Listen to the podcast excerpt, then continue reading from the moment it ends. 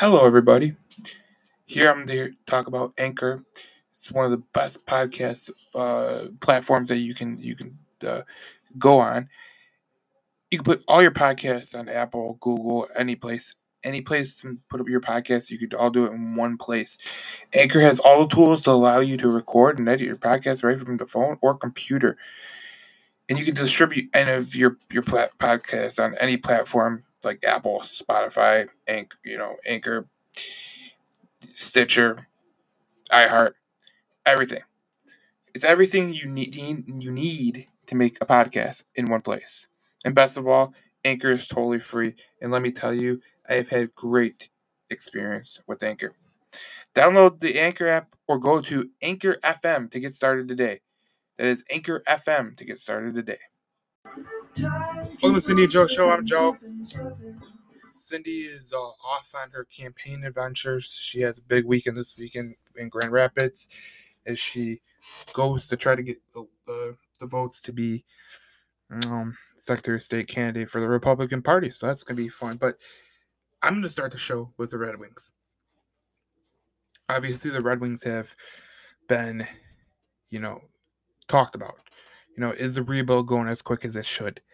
Is Steve Yzerman doing a good job? Should Jeff Blashill be fired? Who are the pieces that you can significantly say uh, will be here when this team is good?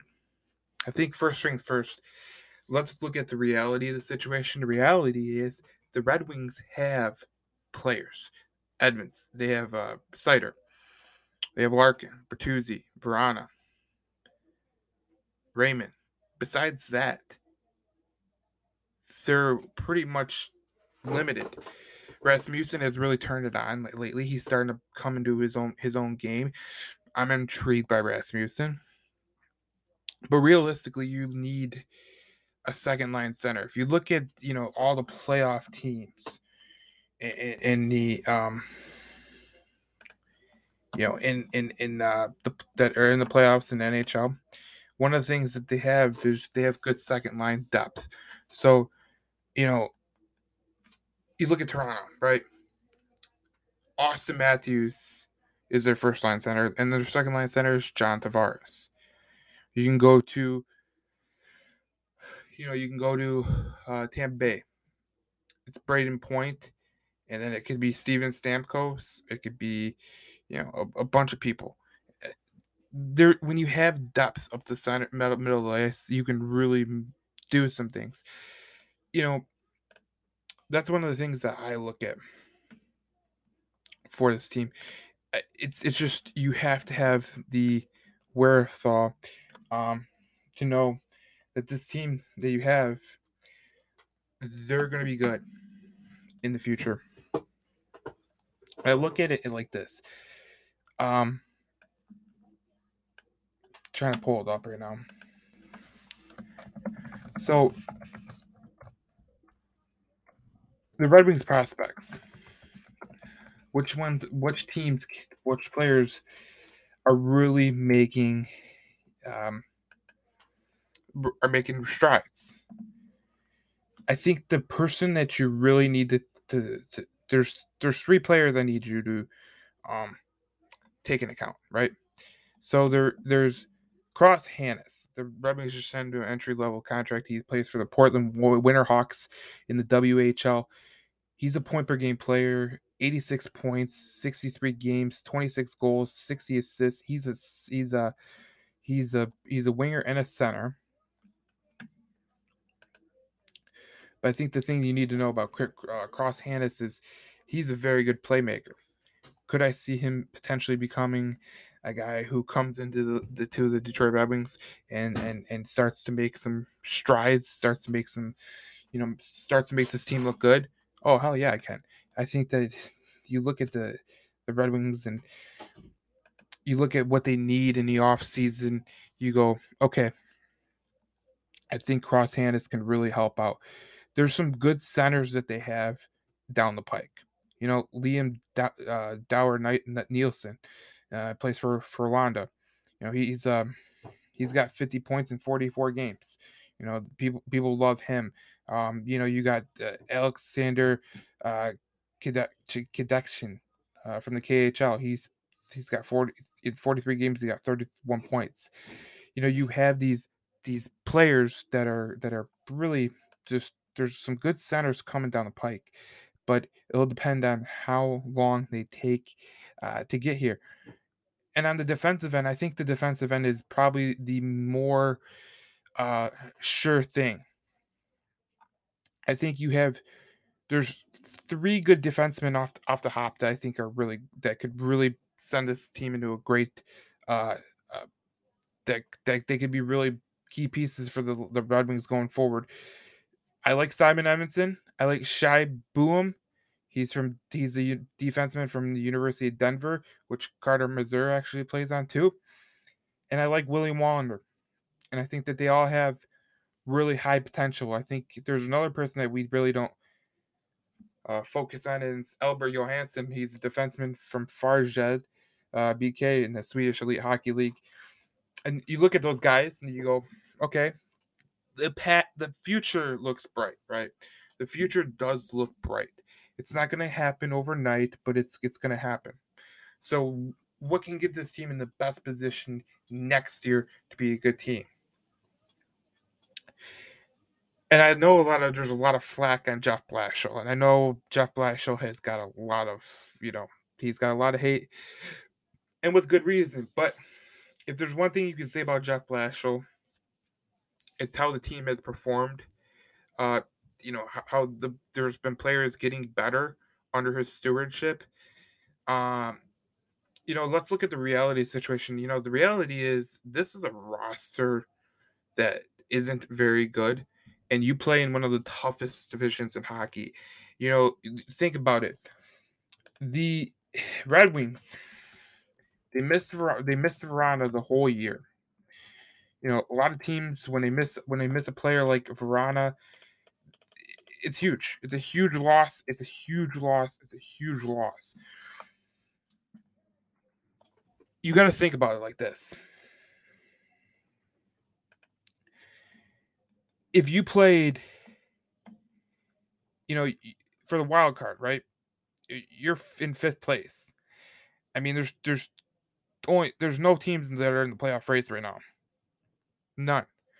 It's it's, all been decided. Just basically, it's basically seeding right now, uh, because the New York Islanders have 80 points and they're in third place, and they're not much better than you in points. They're only 10 points better than you. Um, but you got to look at it like this Vrana was out for half the year. Okay. The goals for is 218. The goals against is 294. Obviously, 294 is a bad barometer. They're going to give up a 300 goal uh, season again. Um, but you got to look at it like this. They really struggled on the road. The Red Wings did. Uh, and I think that you're going to. see. I really don't think that that's something that you can go, okay, well, they struggle on the road. Is that that's the coach, right? I think you have to look at this like this. They don't have the roster compete with a, a, like a team like Boston. They don't have the roster to compete with Tampa Bay. They don't have the roster to compete with Toronto. They don't have the roster to compete with Florida. They don't have the roster to even compete with Pittsburgh, New York, or Carolina. Okay, so what makes them better? What makes them better next year? And is it firing Jeff Blashill? No, I don't think it would. I think whatever Stevie Y decides, I'm good with. If Stevie Y decides that he wants to keep Jeff Blashill, fine. I'm all for it. Uh, he, he's he's obviously earned that right. You know, Stevie has been very very uh, smart in the way that he's handled things, and I think keeping Jeff Blashill on the helm, I think he, that was better than people thought. And I, I like that to be honest. I thought that was a good that was a good move. But you know, if you look at the free agents in the in in in uh, in the free agent pool in 2022, you know, the youngest defenseman. There's there's not many young defensemen that you can go, okay, I, I take him. Okay, um, there's a couple that I, would I, I circled. Um, one is Will Butcher. He plays for the Buffalo Sabres, and he's he hasn't been an offensive firepower. But you know, there's you know there's, there's also some guys like if you want a right-handed shot, there's a guy named John Klingberg. I think I think Klingberg could be fantastic. Um, you're talking about how does this team uh, get better? You know, John Klingberg is 29. Would you sign him through a rebuild, right? Uh, Chris Letang is 35. Would you sign him in the midst of a rebuild? I don't think Pittsburgh is going to get rid of Chris Letang. And then you got Giordano. Um, you got Ben Chiarot, who's 30. He plays for Florida. You already had Nick Leddy. Subban's going to be 33 in, in about three months. Um, you know, there's a guy Justin Schultz. I think that'd be that'd be a solid sign, but he's a right-handed shot too. Ultimately, there's not many good options in the free agent market for um, the defenseman. But when you go to forward, when you go to forward, there's a couple players that I would like to see the Red Wings look at. The first one is is Johnny Gaudreau. If they can get a guy like Johnny Gaudreau, that'd be absolutely huge. But but you know, you gotta look at it like this. Let's go look at the centers. Let's go look at the centers. Nazem Kadri, uh, Richard Rakell, Rickard Rakell, uh, Andrew Copp, you know, Chris Tierney. You know, these are guys that could actually be pretty useful for the Red Wings. I look at it like this. I don't think people understand how this could uh, this, this could take. Um, first of all, you got to trust the process. The process is Stevie Y making the right decisions. Okay. Yes, he can make a bold move and, and make this team better, right? But in the meantime, you're still trying to get these prospects up. You're trying still trying to get them room so that they can move up and they can play hard and they can get up to here and, and, make some moves. But when I look at the the Red Wings going into the future, I think that they have a very very good sample size. If Stevie Y wants to move on from Jeff Blashill, okay, I'm fine with him. Cool with it. Because what Stevie Y decides is what he decides. I have full faith in Stevie Y. I don't think people understand. I think there's part of the Blashill people who think, you know, that hate him, that don't want, they want him fired. They think this team is ready to go and ready to win. They should be better than they are. And then there's a part of the sanction of the Red Wing fan base that is like, what are we doing? What are we doing? Because the Red Wings aren't on that level yet. And it's I don't think they'll be on that level for another couple years. If you want to be honest. Because if you look at this team right now, I love I love Larkin. I love Bertuzzi. I love Vrana. I think if Vrana was playing the full season, potentially you could probably make the playoffs. But you need more depth. If you want to go far in the playoffs, you need depth. You you need a guy on the second line who who who's uh, who's playing well on, at the center position. You know, what this team really misses is a Luke Glendening. What this team really misses is a guy like Darren Helm. A lot of you guys chased him out of town. You said that you know they weren't good enough, and now they're with a new team. They're playing meaningful minutes both I think both of them are in the playoff race. Last time I checked, um, yeah, Dallas is in the playoff race. They're they're, they're in the second wild card, and um, obviously we're dealing Darren Helmut. They're they're in the they're they've already won the Western Conference. They already clinched home ice in that Western Conference. So but you know, those are guys that you miss. You miss those veterans that can make the right plays at the right time. And that you know what, this is a youth. The this is what you deal with when you have youth. You deal with inexperiences. You make deal with dumb mistakes, and you deal with uh, the the things that really just don't even help you. You know, that's exactly what the Red Wings are dealing with right now. And I think if you're going to be honest with yourself, they're making a very, very conceded effort to get to where they are they want to go. and I think the I think the Red Wings will be fine going forward. But I think people need to really just look at this team as it is. Look at the team as it is. You know, you, look at a team like you look at a team like you know, um, let's go Tampa Bay. Let's go Tampa Bay. Let's look at their depth chart. Uh, uh, you know the, the the team, and let's look let's let's look at their their the their roster. So their roster, so it's pretty crazy because they have Brayden Point, Stamkos, Anthony Cirelli as their top three centers. Okay, and then they have Kucherov, they have Andre Palat, they have Corey Perry, and then you go to the defensemen. They have Victor Hedman, Ryan McDonagh, Sergachev, and uh, Jan Rutta. You're talking about you're talking about that's that team is way better than Detroit. Way better than Detroit. But that's that's exactly what we're dealing with right now. And to get to the point where Tampa is, you have to be more um you just have to get more experience. You have to get these young kids up and you have to make the uh you, you have to be patient. I know people don't like being patient. They said the rebuilds you know took too long, but that's the way it is. That's the way it is. And and you look at the Red Wings and you look at the the defensemen they got coming down the pike, the centermen they got coming down the pike. I think the Red Wings will be fine. But you got to be patient if you're a Red Wings fan. This is Between the Whistles Detroit, your hometown team.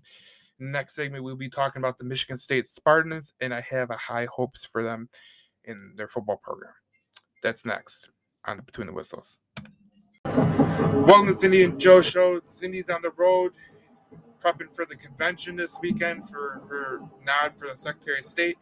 But I am Joe, and we are talking Michigan State today after the spring their spring game. I think it's imperative because I have some strong thoughts on the Spartans as they, they look we look forward to football season. And I'm gonna start with basically um I'm gonna basically start with the the conundrum. I don't think when people, you know, saw that Mike Mel Tucker was hired by Michigan State that they thought they would be getting a, a guy like like a total elite college football coach. And I didn't think they I didn't think they were either. I mean, some people thought that they, he they overpaid it at some point, right? But what's what's the um what is very very appealing about the Michigan State Spartans right now is what that program is trending towards. I think that football that football program is trending towards elite status. And let me tell you something right now. The the the amount of people who you know you look at the, there's so much uh, confidence in Mel Tucker for Michigan State fans. There's so much, you know, there's so much optimism. Like what can he not do? And you look at the way that this this program has been trending is look at, you know, he's going through the transfer portal. He's making sure, you know, people like Michigan fans, a lot of people that don't understand the transfer portal portal, they think about it and they go, "Well, he's getting all his kids from the transfer portal." Right? That's what you, that's what you hear all the time. He's getting these kids from the transfer portal. He's getting them, and and, and he's not building team.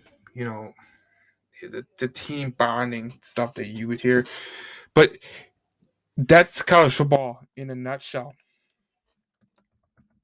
It really it really is a college football in a nutshell. Like the transfer portal is going to be a huge part of college football moving forward, and the fact that Mel Tucker has been so aggressive, especially in the first couple years where, you know, he needed some infusion of talent. He got it with Kenneth Walker. Yeah, um, you look at You look at the guys he brought in, like Jalen Berger. Um, you know, these these are these are huge. Um, there, there's huge optimism with this team, and there's there's Michigan State is recruiting at a level that we have never seen. We potentially will never see. Um, we would have never saw with uh, a guy like Mark Dantonio. Michigan State is really turning the corner and really trending towards elite status. When you talk about an elite football program, think about it like this ESPN updated its way too early top 25 today. They have Michigan State at number eight. Okay. Mel Tucker in his second year, technically his first because COVID really effed everything up. But in his second year, he took them and they won 11 games. And it's going into his third year, they think that he's a top, they have a top 10 football program. You have to understand that what Mel Tucker is doing is building something very, very special. You know, there's only a handful of teams that can claim that they have gone to the college football uh, uh playoff, right? There's eh, LSU, Oregon, FSU, Florida State, Cincinnati, Washington, Michigan, Michigan State have all gone once. You have Notre Dame that's gone twice, Georgia that's gone twice, Oklahoma that's gone four times, Ohio State that's gone four times, Clemson that's gone six times, Alabama that's won seven times. Obviously, those are powers, but I don't see why in um, Mel Tucker's tenure that he can't get the the three college football playoff appearances, and I don't think it's out of touch. This, you know, with the way that the recruiting is going, and uh, how they're recruiting, and how the optimism and being in charge of the top top targets and in, in in you know in the country, I think you you can't rule a national championship out. And I was talking to someone who is a big time college football guy. He's a college football coach on a premier coaching staff in the SEC. And he told me flat out, he told me flat out, the hire of Jordan, Brevin Jordan, I think I got that right name right, but he's the defensive end coach.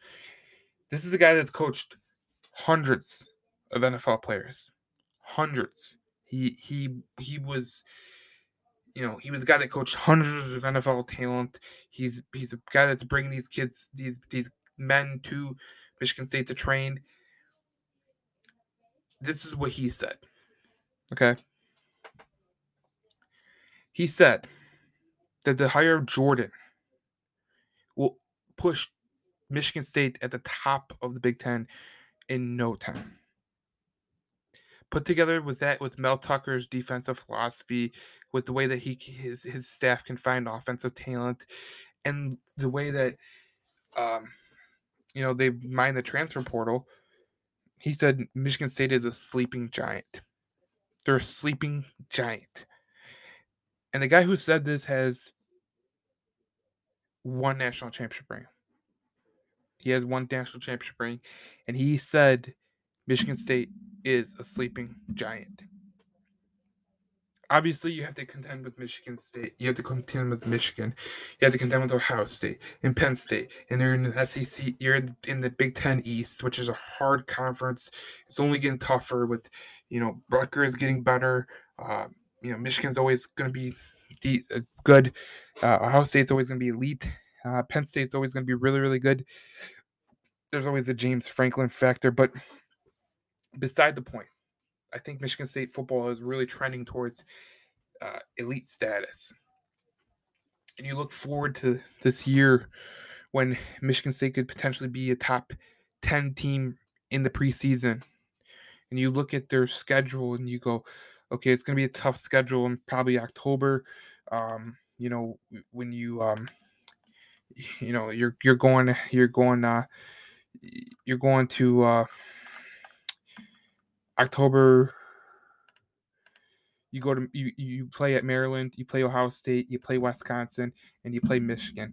That's that's a tough schedule right there. That's it's four tough games that are you know packed in, but you're gonna get some lead up to it. You know you're gonna play You're gonna play Western. You're gonna play. Uh, you're gonna play Wayne. You're gonna play White uh, Western. You're gonna play Akron. You're gonna play Washington at Washington. You're gonna get a chance to play Minnesota, and all these things could could really put this team in, in a good position when they get to October first and they go to Maryland, and then then you know they'll put them in a good it's good spot because last year the Michigan State didn't Michigan State football did not have any depth on the you know anywhere. And, and they started to get injuries late in the year, and they really started to take a little bit of a turn after the Michigan game where they lost to Purdue. They got blown out by Ohio State, and then you know you see that and you go, "What are you talking about?" There's not much to be happy about. Well, they won. They won 11 games. They won their bowl game. They won the Chick Fil A Chick Fil A bowl, and, and they won.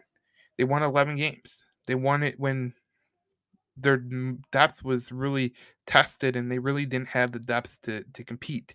So I think you know if you if you read what you read from the spring game, you know the depth is better on the team. Surviving injuries was impossible for for Michigan State last year, and it really showed when you went to play Purdue and you went to play Ohio State. Obviously, when you play Ohio State, it's going to be a tough sled anyways. But when you're not healthy, it makes it even tougher. But if you look, if you look at the way Mel Tucker is building this program, this could potentially be by year four a team that can compete for a college football playoff appearance. In my mind, I think they're gonna start get they're they're recruiting really really well, and I think that they're gonna actually recruit really really well in 2023. listen, it's gonna it's gonna that's what it's gonna depend on. But if I'm if I'm if I'm Michigan State, if I'm a Michigan State fan, I'm excited because what this that one coach said, it's a sleeping giant. Sleeping giant. You have to be happy with what they are saying across the college football landscape. Saying that Mel Tucker is elite. He's a guy that's gonna, you know, be around. He's gonna he's gonna be a, he's gonna be that elite guy. There's a lot of people who think he's gonna be an elite uh, head coach, and you can definitely start to see it. I think uh, three years in to his program, technically two years in, but three years in, you could you could really see that he's got this thing going in the right direction. And if you're a Michigan State fan, you cannot be happier with that. On the next segment of Between the Whistles, I, we will be talking the Lions in the next segment. Obviously, the Lions, you know, they're they're something that will never change, but we're gonna try to get through it in Lions talk and try to figure out where they should go with the second pick in the draft. This is Between the Whistles with Joe, and uh, we're signing out for the segment. Welcome to Cindy and Joe Show. I'm Joe. Cindy's on the road getting ready for her Republican convention where she's hoping to be the next Secretary of State nominee for the Republican Party. So there's a lot of good things happening with the Cindy and Joe show. And today we are talking the Lions, right? And I think that people, I'm starting to get a little bit pissed off, to be honest.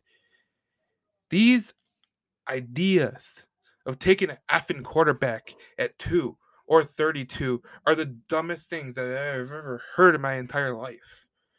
Okay? I'm looking at the CBS mock, right? I'm looking at the CBS mock. The Lions take at two, Aidan Hutchinson. Okay, I'm fine with that. I'm great. That's cool. That's actually one of my better picks, right? But you go to 32, and this is where it turns into comedy hour.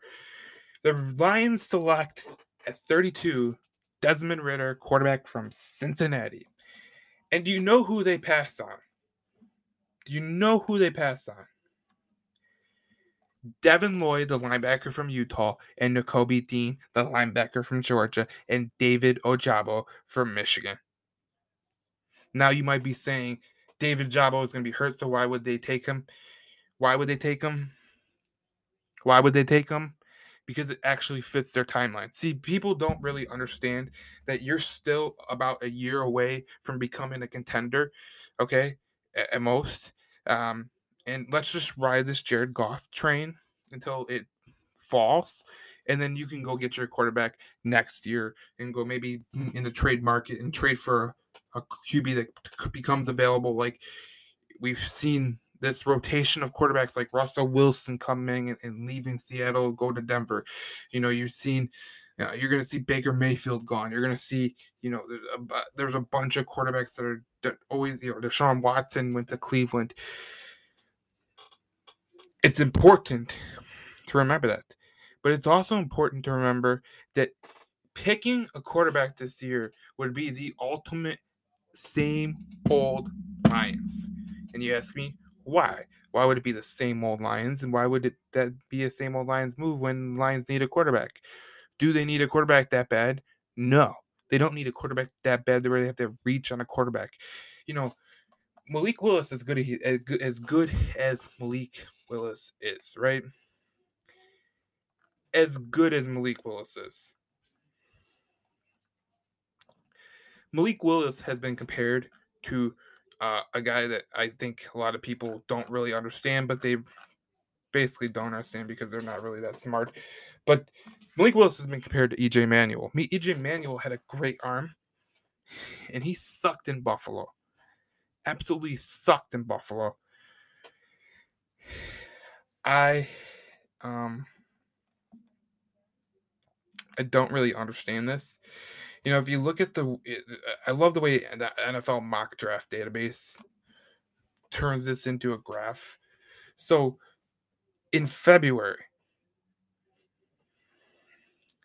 in February, uh, you know, Malik Willis was going to be uh, the one of the the bottom picks of the round, right?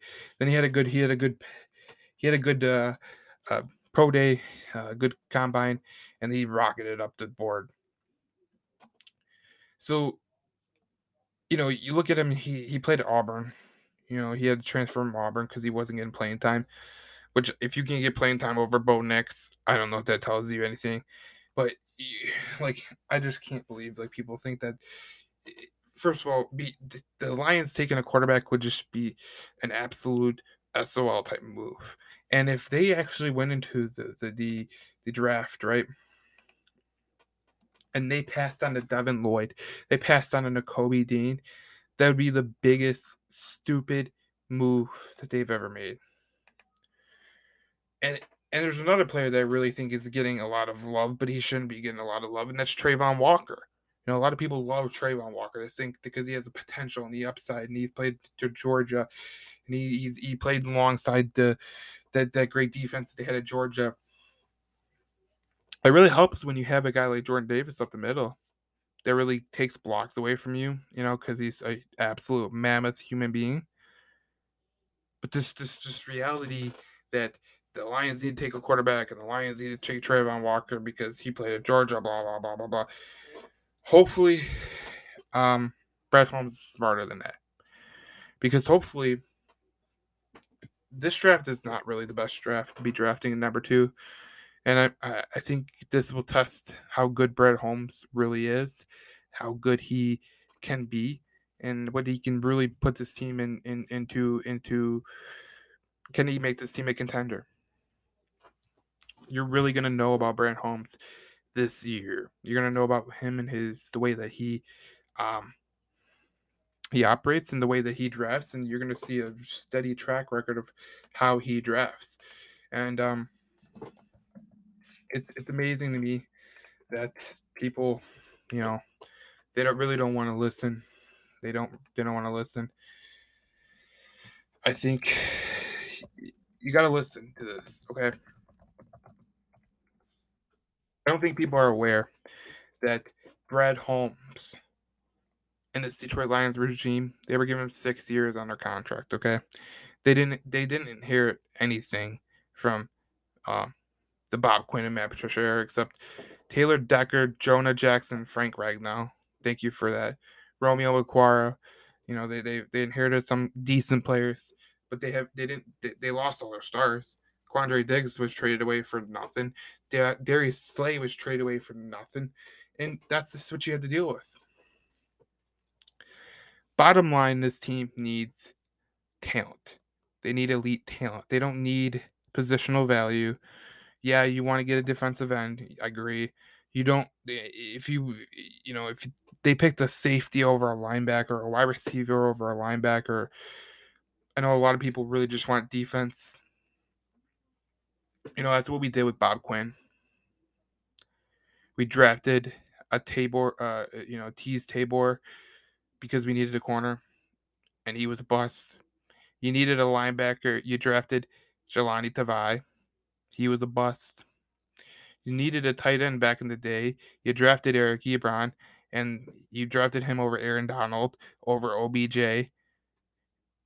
You you needed a tight end, you know, uh, when TJ Hockenson came out, so you took TJ Hockenson. Sometimes, you know, using the positional value is the biggest farce. Biggest farce. You can't use positional value as your tactic. You know, if you want if you want to say we need an edge rusher, we need an edge rusher because I want to rush the pass or I want to I want to get to the, the quarterback, that's well warranted. But you got to understand, is that edge rusher good? You know, does that general manager, that edge rusher, does he see that player being a starter? Or when you get in later rounds, do you see this guy being a meaningful player that could play snaps? Bottom line, positional value be damned. You needed a linebacker, Jahlani Tavai. How'd that work out? Not good, did it? Not good. There is no positional value with this Detroit Lions team. If you think positional value is actually a thing that the Lions should actually uh, adhere by, you're dope. The Lions need talent. That's what they need. They need talent. They need elite talent. That's what the Lions need. They don't need to reach for a defensive end when they, ha- you know, when when they have Romeo Okwara. You know, they don't need these guys. You know, and be, and I, I love how the draft ends after the first round for some of these these these guys. I, I mean, I have Detroit Lions news, and I, I see the comments all the time. Why didn't we take a line? Why didn't we take a linebacker? You know, why did we take a wide receiver? Because you need a wide receiver. It's an offensive league. Let's see what Jared Goff has before we toss him in the trash. This is what the Detroit Lions need to do. They need to figure out if Goff is truly the answer, and if Goff can lead them to a big, you know, uh, a good record next year. More for it. You know, Jared Goff and the possibility drafting quarterback. Talk is always just talk. He talked about it with the uh, with the team, with the, the, the we uh, with the you know with the guy with the press. Um,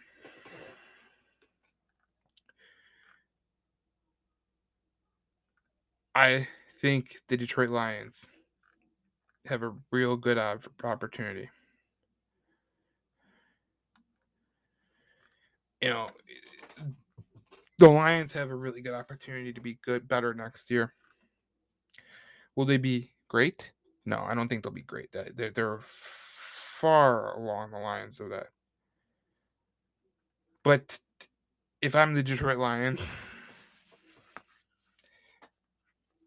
I would love to just draft the best player that comes to us at two. And don't make the mistake of drafting a quarterback at 32 because that doesn't usually work. If you look at the, the percentages of those quarterbacks taken in that, that realm of the draft, they usually don't pan out. You know, there's there's yeah, there's Lamar Jackson and Aaron Rodgers, but those are two of probably 22, right? But it's interesting because the Lions haven't had internal discussions per Kyle Meinke about Deebo Samuel, and they, that's just like they do with every player that is available. What does it mean? I don't think it means much, but it's intriguing. Definitely intriguing. I just think, you know, when you look at the Lions coming into next year, they could be really, really good, or they could be really, really bad. But I think they'll be better than people think. I think Romeo Okwara coming back, that's going to be a huge help. Charles Harris being there. You know they're going to add the defensive end at some point in the draft. You got to get that defense better. And you got to get a safety because Aaron Glenn loves his safeties. And, uh, you know, DeShon Elliott, he's a good, he's a good depth safety. But if you can get a guy like Lewis Cine from Georgia, that could really, really help that team. You know, the the Lions they've always struggled. They've always struggled with um you know not being the smartest, you know, team, you know, always not really making the right decisions. I think with the, with Brad Holmes, you're gonna see how good you have it with this draft. And you're not gonna know after the draft. You're gonna know when the season ends the next year. You're gonna know how good of a general manager you have and how confident you are in this that this general manager. I'm confident that Brad Holmes can take home some good stuff. confident he can do that. I think he's the right man for the job. I think he's a smart man who, you know, listen. I interviewed with Brad Holmes when he was at LA for his uh, the college scouting, and I ultimately didn't get it because you know COVID happened, all that stuff. But he's one of the smartest people I've ever been interviewed by that's just that's putting it simple. He's he's so smart. He knows the game inside and out. There's things that he looks for that you wouldn't really think of because that's not really the top of mind. But you know, one of the things that he looked at, especially with the guy that was coming out of college, and you know, he, was a he was a safety. He didn't really show much at Ohio State. He was, you know, he was he was a he was average safety at Ohio State. And he said you know, he asked the question, "What do you think of this guy, this guy, this guy?" And I was like, I told him, and then, and then he goes into the whole thing about you know, when you're looking at a player, you're you're trying to see if they can match and to become an NFL player. You look at their, their their the way that they fight and the way that they put themselves in position, and when they're out of position, how how fast they get themselves back into position. And that's always something that I've been looking at as as far as concerned as uh, as draft prospects. I think I think the the Jackson. I think uh, when you look at the Lions, they're obviously going to hedge on what the Jacksonville Jaguars do. What do the Jacksonville Jaguars do? No one knows. They're a really they're a really weird organization. But if you're Brett Holmes, if you're a Lions fan, you have to be happy where you're going because you're going in some elite places. And I really do think that, you know, let's see what Jared Goff has next year. Don't draft a quarterback don't draft a quarterback this year because you really don't need one at this point. Um, it really don't make much sense for, for the Lions to take a quarterback. I mean, whatever Brad Holmes decides, if he did draft a quarterback, he's married to that quarterback, and that's the quarterback that he takes. But I, I don't think Brad Holmes would take a quarterback at this point in his uh, his tenure. I think he still wants to build a team and then put a quarterback around that, that team that's built and that's what I think. And hopefully, we'll start to learn more. But we'll have a daily podcast about the Lions going forward. This it'd probably be about five ten minutes at the most, so you can uh, listen in every day and you know hear some tidbits and try to figure out what you're doing. Uh, who you want to draft, and we'll we'll kind of we'll kind of collaborate. Uh, you'll be mentioned in the podcast. We'll, we'll kind of do some community type stuff. Uh, this is between the Whistles Detroit, your hometown team. This is Lions talking. This is the end of the episode, and um, we will see you next week. Cindy will probably be with us, so that'll be fun. So um, probably be around Wednesday, and uh, we'll know for sure if she's a Republican nominee for Secretary of State. We will see you next week on Between the Whistles Detroit, your hometown team presented by Wild Bill's Tobacco.